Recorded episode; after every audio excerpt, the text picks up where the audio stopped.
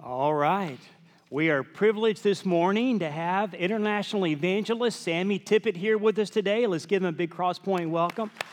Yes, and Mr. Sammy has been traveling the globe for 50 years, sharing the love of Jesus, and every year they see thousands of people that give their lives to Christ, and God is using him in incredible ways through Facebook, social media to connect with people. He's even developed a discipleship app that helps Christ followers take next steps and be discipled all over the world and is converted in many different languages, even. He's also a noted book writer, and we'll have a book table out at the end.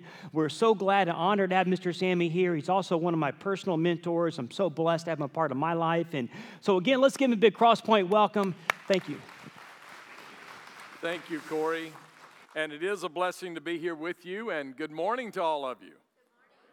Well, I, uh, I'm excited about today because this is the day that the Lord has made, and I will rejoice and be glad in it. Today is the first day of the week, and for, for centuries, believers in Jesus Christ have gathered on the first day of the week to celebrate his resurrection. So it is a great day, and I'm just so thrilled that I could be here with you today. Uh, for me, the Christian life is an adventure.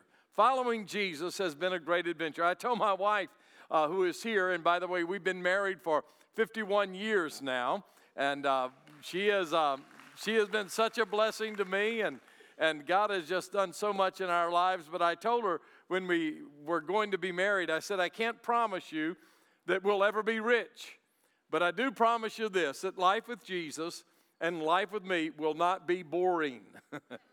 and it has not been boring. It's been a great adventure to follow Jesus Christ. And, and the greatest part of that adventure, actually, is what I want to speak to you about today, and that is prayer. Uh, just think about it what prayer is. Prayer is talking with the one who is the creator of the universe, the one who set the uh, stars in space, the one who created you and created me. You and I have the privilege and the opportunity to talk with the God who created everything. And uh, what an adventure that is when you think about it. But it can be intimidated also when you think about it. And sometimes what I've discovered is that a, a lot of people uh, want to pray, want to really talk with God, develop their prayer lives, but they're intimidated, they're fearful, or they don't know how to pray. So I want to speak to you today about praying with confidence. When I first became a Christian, uh, I started memorizing scriptures, and one of the scriptures that I memorized when I first became a Christian was 1 John chapter 5 and verses 14 and 15. And, and that passage I'm, I'm so glad that I memorized it because it really, uh, really set my direction in prayer and my understanding of what prayer is. It says, and we are confident that He hears us whenever we ask anything that pleases Him. And since we know that He hears us when we make our request, we know that He will give us what we ask for. Now, there, there's something, there's a couple of words in, in there that I think is, is very important for us to understand, and that is that we need to pray according to those things that please Him. Or, as in another version of the Bible says, pray according to His will. And confidence in prayer comes when you pray according to those things that are on the heart of God. For you see, there, there are three things that I think are important for us to understand if we're to be confident in our praying. The first thing is we need to understand what prayer is. I think too many of us have a misunderstanding or miscomprehension of what prayer really is all about. And, and prayer, so many times, is like a, an emergency room. You know, we go to it whenever something bad has happened or we're in need or we need help. So we rush to the emergency room. And we kind of see prayer as that. Okay, that's our spiritual emergency room where we rush into it and call on God and then, God, help me. I'm in trouble. I've got a problem. I can't solve it. I need you. Or some of us look at prayer as kind of a spiritual Santa Claus where, oh God, I want this, and God, I want that, and give me this and give me that. But that's not what prayer is. Prayer is a relationship with God. it's developing, it's the communion of two hearts. It's what one of my friends say, said to me, and I, I like this definition. He said, It's the communication piece of an intimate relationship with God. Now, as I said, my wife and I have been married for 51 years. And when I first met her, man, I fell in love, head over heels in love with her. And, and I'll never forget, you know, she was actually, I, I must confess to you, that she was actually dating my best friend. And uh, he went out with her one night and told her that he was in love with her, and it shook her up. And she didn't know what to do, so she came to me, knowing I was his best friend, and said, I, I don't love him. What, what do I do? He told me he loved me, and I don't love him. And I said, Well, let me think on this and let's get together Saturday night and I'll tell you what I think. and the rest is history. But, but we, by the way, he's still a good friend. he actually ended up marrying a girl that I dated. But, but you know what? I, I, I fell in love with her, and oh, I loved her so much. But I can tell you something I love her much more today than I loved her 51 years ago. And the reason for that is because we've gotten to know each other. We've walked through good times and tough times. We, we, we, we've walked through on the mountaintops and in the valleys together. And it's in that knowledge of her that I've gotten to know her. Now, Paul wrote uh, to the church in Philippi in Philippians chapter 3 and verse 10, and he said, I want to know Christ and experience the mighty power that raised him from the dead. Want to suffer with him, sharing in his death. Now, what was Paul talking about? He knew Christ. On the road to Damascus, he had a vision. Christ appeared to him. He knew Christ. So, why is he saying, I want to know Christ? You see, he knew him, but he wanted to know him more intimately. He wanted to have a deeper, intimate knowledge of God. In the power of his resurrection, and in the fellowship of his sufferings, he wanted to know Christ. Now, th- that's what prayer is. Prayer is that time in which you get to know him, you get to fellowship with him. And, and, and you know, people ask me all the time, Sammy, uh, can, you, can you pray when you're driving? Can you pray when you're. Yes, absolutely. Please do. But I still think there's a need for you to have a time and a place where you just get alone and you talk. If you look at any good marriage, and I can tell you this no matter who it is, marriages are going to come with problems because you put two people together living together, there's going to be problems. But, but any good marriage, there's going to be good communication. And if you're going to learn to walk with God and grow in Christ, you've got to develop communication. It's in that communication that you grow in your relationship with Him. So you need to understand that prayer is not just, you know, going to get something from God. It's not just a spiritual emergency room or a spiritual Santa Claus. Prayer is really getting to know God. It's the communion of two hearts the heart of God and the heart of man. Now, the heart of God can be found in the Bible. So much of prayer, and we think of prayer always as us talking, you know, and, and if, if, that's your relationship with your spouse, you're in trouble. You know, you, you need to learn to listen. And, and the same thing is true with God. You need to learn to listen. You say, well, God speaks. Yes, God speaks through His Word. And when you read His Word, He will speak to you. And it's, it's amazing. Sometimes I'll read the Bible, and, and, and, and off of this page. It's like the words just literally jump off the page and jump into my heart and grab my heart. They're spiritual words for you for that day, spiritual food. Jesus said, Man shall not live by bread alone, but by every word that proceeds out of the mouth of God. So you need a time. Yes, on the way to work, driving. Yes, uh, when you're doing something, uh, whatever it might be. But you need that time where you get still and you just open the Word and let God speak to your heart and share with you what's on His heart, and you share with Him what's on your heart. I, I think that this is critically important. If we're going to pray with confidence, we need to pray understanding what prayer is. It's the communion of two hearts. But there's a second thing, and that is we need to pray with thanksgiving. 1 Thessalonians chapter 5 and verse 18 says, "Be thankful in all circumstances, for this is God's will for you who belong to Christ. So, what is the will of God? In other words, if we pray according to His will, we know He hears us, right? And if we know He hears us, we know He's going to answer them. So, if, if that's what prayer is, and, and that's the promise of how we can be confident in prayer, then we need to know what the will of God is. Now, there are a lot of things, to be honest with you, I don't know if it's God's will or not. People come to me all the time and say, Sammy, can you tell me, is this God's will? I, have a, I have a struggle figuring out whether it's God's will, what's God's will for my life, much less anyone else's life. But, but I do know there are some things for all of us that are God's will.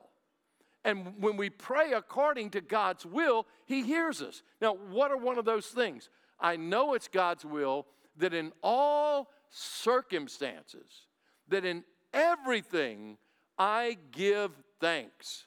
Now, notice the scripture doesn't say that for all circumstances, there are bad things that happen. And, and we don't thank God for those bad things that happen. We have to learn to thank God in those bad things.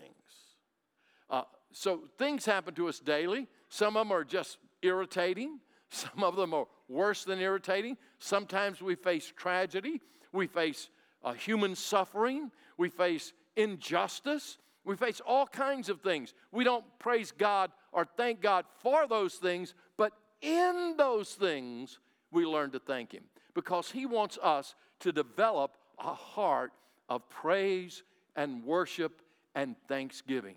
He wants us to be that kind of people. Um, my wife and I, two weeks ago, actually today, we were in Birmingham, Alabama. We were attending the Southern Baptist Convention, and I, I had some leadership responsibilities there. I led a Sunday morning service uh, for there, and then Sunday evening the pastors' conference began, and then I had a couple of other meetings that I was leading uh, there, and so uh, it, it, was important for us to be there. And so Sunday evening, after the Sunday morning service was over, our, our hotel was just a few blocks from the convention center, and so we were going to walk from from our hotel to the convention center, and we got out and we started walking, and, and there the, the sidewalks had kind of come apart, you know how they do, and then one of them is lifted up higher than the other one. And uh, being a young man like I am, you know, I, I tripped on one of those raised sidewalks. And I went nose first into the concrete. Um, people looked at me. I mean, I was all bloody. My eyes, my face, my nose was skin up. And I had a big old gash right here in the middle of my nose. And, and then my arms and my fingers were all cut up. I was bloody all over the place. And it was Sunday evening. So, you know, there were no doctors around. And either I went to the emergency room or we did the second alternative, and that was to go to a pharmacist and we went to a pharmacy and, and had a pharmacy look at me and said, All right, you put this on here and this on here, and, and this one needs a big bandage. And it was too big for a band aid. So I had to have this big old white bandage right in the middle of my nose. Now, I didn't praise God for that. but in that situation, I learned to thank Him. In fact, the next morning, I tell you, God speaks to your heart through His Word. The next morning, I was reading through the scripture and I was reading in Deuteronomy where the, passage talked about how God led the children of Israel into the wilderness to humble them. And the Lord spoke to me and said, This is what's happening to you, dude. I'm humbling you today. I had this big old thing right in the middle of my face when I was trying to lead people. It looked so ugly. But you know what? I said, Thank you, Jesus. Thank you, Jesus, that you are on your throne, that I'm alive today. That no matter what, that I'm here, that I can breathe breath, that I can know you, that I can walk with you. You have blessed me. And, I, and just started thanking him. And, and oh, my whole attitude, my whole demeanor about life changed when I just began to thank him and love him and worship him. And what God wants is he wants to produce a people who are thankful in their hearts. And oh, I can tell you what, I, I meet a lot of people who are just, you know, they, don't understand uh, what it means to thank Him. And they become negative in their thinking, negative in their outlook of life. And when you begin to thank God, praise God, worship Him, not for the things, but in the things, you begin to worship Him, that something happens to you. So it's God's will. I know it's God's will that in all things you give thanks uh, for all circumstances, for this is the will of God in Christ Jesus concerning you, according to the Scripture. 1 Thessalonians 5:18. But there's one last thing that I want to say about God's will, and that is that when you pray for others, you begin to pray for people according to God's will. 2 Peter chapter 3 and verse 9 is a passage that says, The Lord isn't really slow uh, about his promises as some people think. No, uh, he is being patient for your sake. He does not want anyone destroyed, but he wants everyone to repent. Now, do you want to know what God's will is? It's God's will that no one would perish, that no one would be destroyed. It's God's will that all men, all women, all young people come to repentance. Now, that word repentance, let me explain to you what that means. It's like you're going this direction in life and you stop, you turn around, and you begin to go another direction. It's, it's, it's, turning from your sin and it's turning to faith in Jesus Christ. So, the will of God, we know this according to the scripture, the will of God is that no one would continue on that path of destruction, but they would turn from that path of destruction and turn to life in Jesus Christ. That's the will of God for every one of us. Now, when you begin to pray like that, God will do extraordinary things you will be amazed at the things that God will do. And by the way, he says he's not slow concerning his promises. Sometimes we think, God, where are you? I prayed about this, you know, a year ago, two years ago. I prayed for my friend, I prayed for my family, I prayed for them, and look at what, what what's happening. God, where are you? Don't you worry. He is not slow. Just in his time, he will work his will. He will complete that which He has promised to give you and to do. And I know that He loves people. If there's anything I know about God, I know this He loves people. He loves people so much that He gave Jesus to die on the cross. And oh, I tell you, when we tap into that, that which is on the heart of God, He will do extraordinary things. I did not grow up in a Christian family. Um, I didn't grow up going to church. I went to church a few times.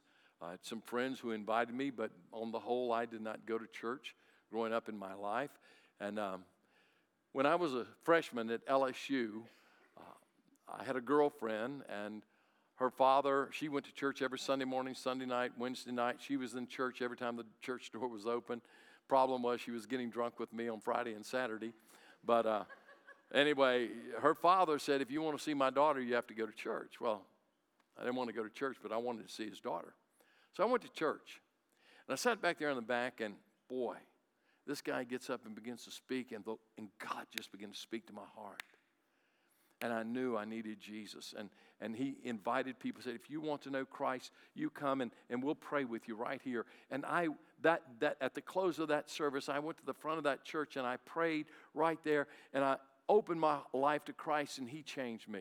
You can go to Baton Rouge, Louisiana today, and you can meet my friends, and they will tell you Sammy Tippit walked into that church one day and he walked out and he was different. And he's never been the same since that time. Now, I'm not perfect. My wife will tell you that real quick. I'm not perfect, but I tell you what, I am not the same person that I was when I walked into that church. I am different. Christ changed me. That's repentance. Christ changed me. He made me a new person on the inside, and I've been changed ever since that day. But oh, it was so wonderful. I mean, it was like this ton of bricks was lifted from me. And, and, I knew I was forgiven. I mean, it was like guilt. I didn't even know I felt guilty, but I until the guilt was removed, and then it was like, wow, that's amazing. And, and, and, and I was free from all of that guilt. And, and I wanted my friends to know. I wanted my family to know. I wanted everyone to know what had happened to me. I mean, I was so fi- filled with zeal and, and, and love for Christ, and I wanted everyone to know about Jesus. And so I went home and I told my parents and my brother and sister what had happened to me, and I told them about Jesus. And I'll never forget, my mom looked at me and she said, I'm not a Christian, and I'll never become a Christian and I don't want you to ever talk to me about God again. Oh, what do you do when you can't talk to your mom about God?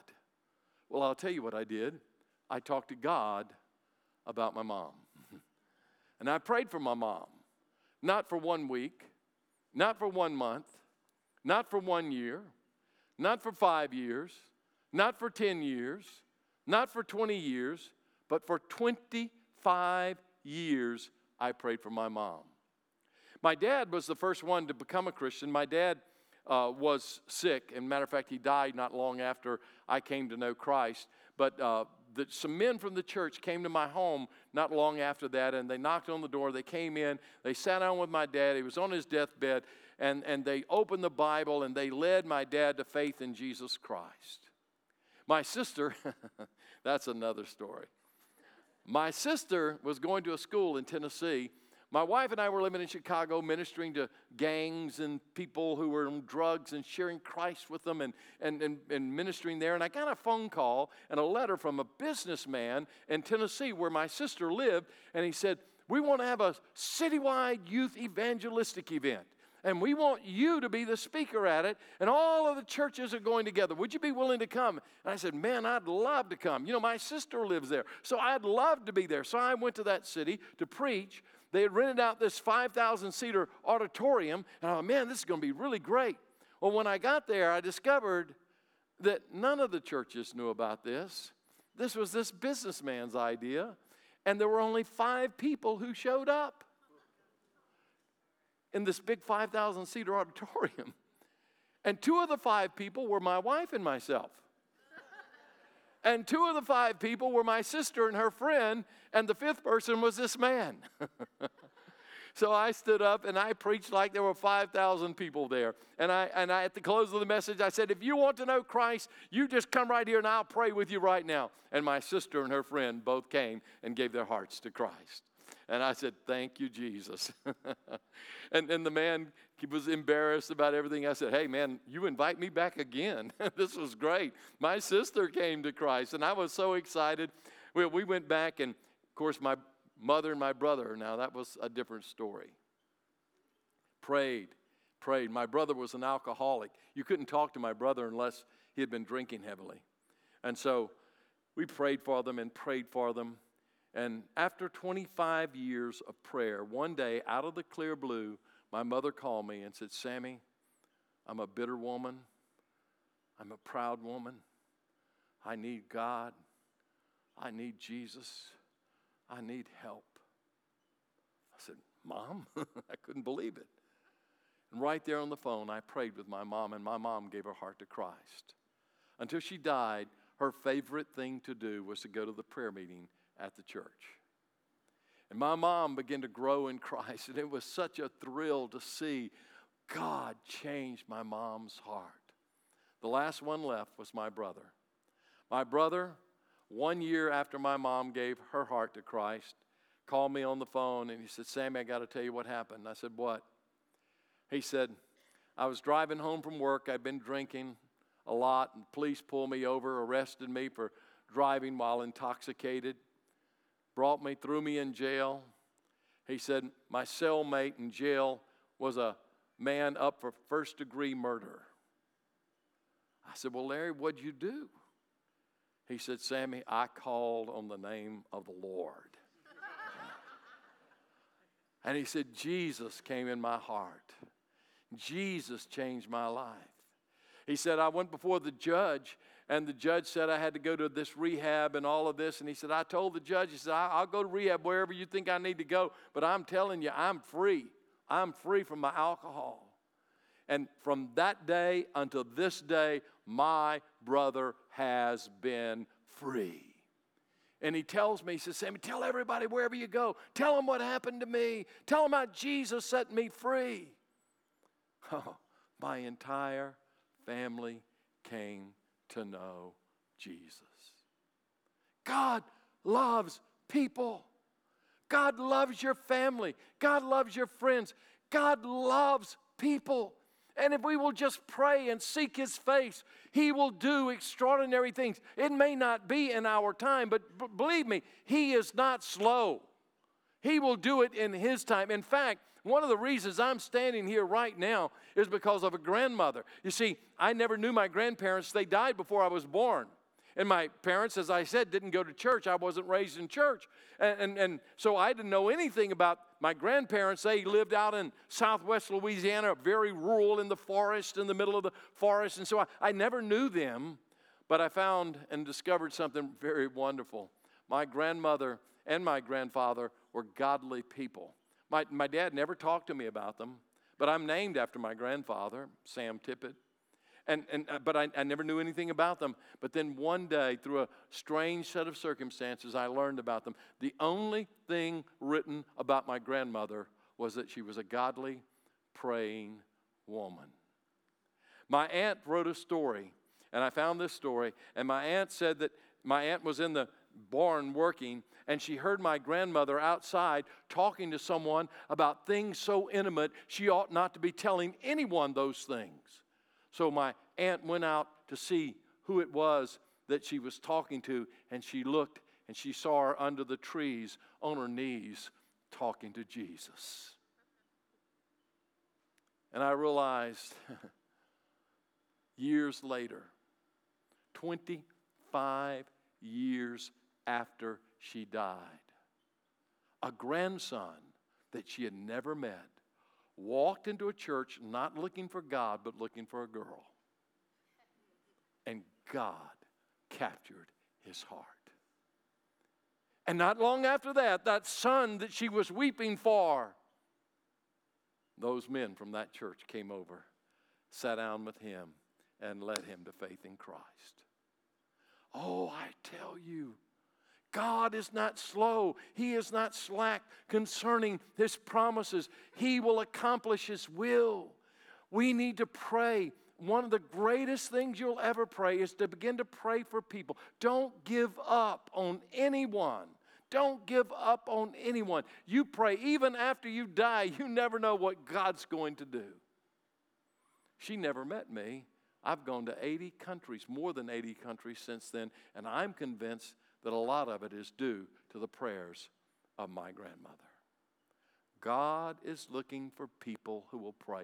If you will pray according to His will, you can pray with great confidence. You can pray knowing that this is the will of God. This is what pleases Him. And when your will lines up with His will, He will do great and mighty things. So pray and pray and pray. Let's pray together.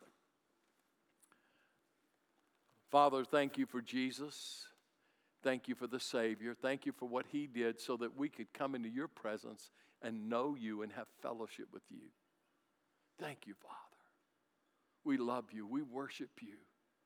There's none like you. You are holy, holy, holy, holy are you, Lord God Almighty.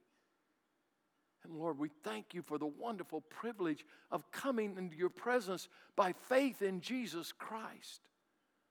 And Lord, I pray that you would give confidence in the hearts and place that confidence in the hearts of these, your children, to walk with you, to have intimate fellowship with you. And Father, if there's one that's never met you, never truly entered into a personal relationship with you, I pray that today they would. I pray that today they would open their hearts and follow you. Oh God, you're so good. You've been so good. Lord, these past 51 years, 54 years of following you have just been wonderful. And I just love you and worship you and bless you. Thank you, Father. In Jesus' name I pray. Amen.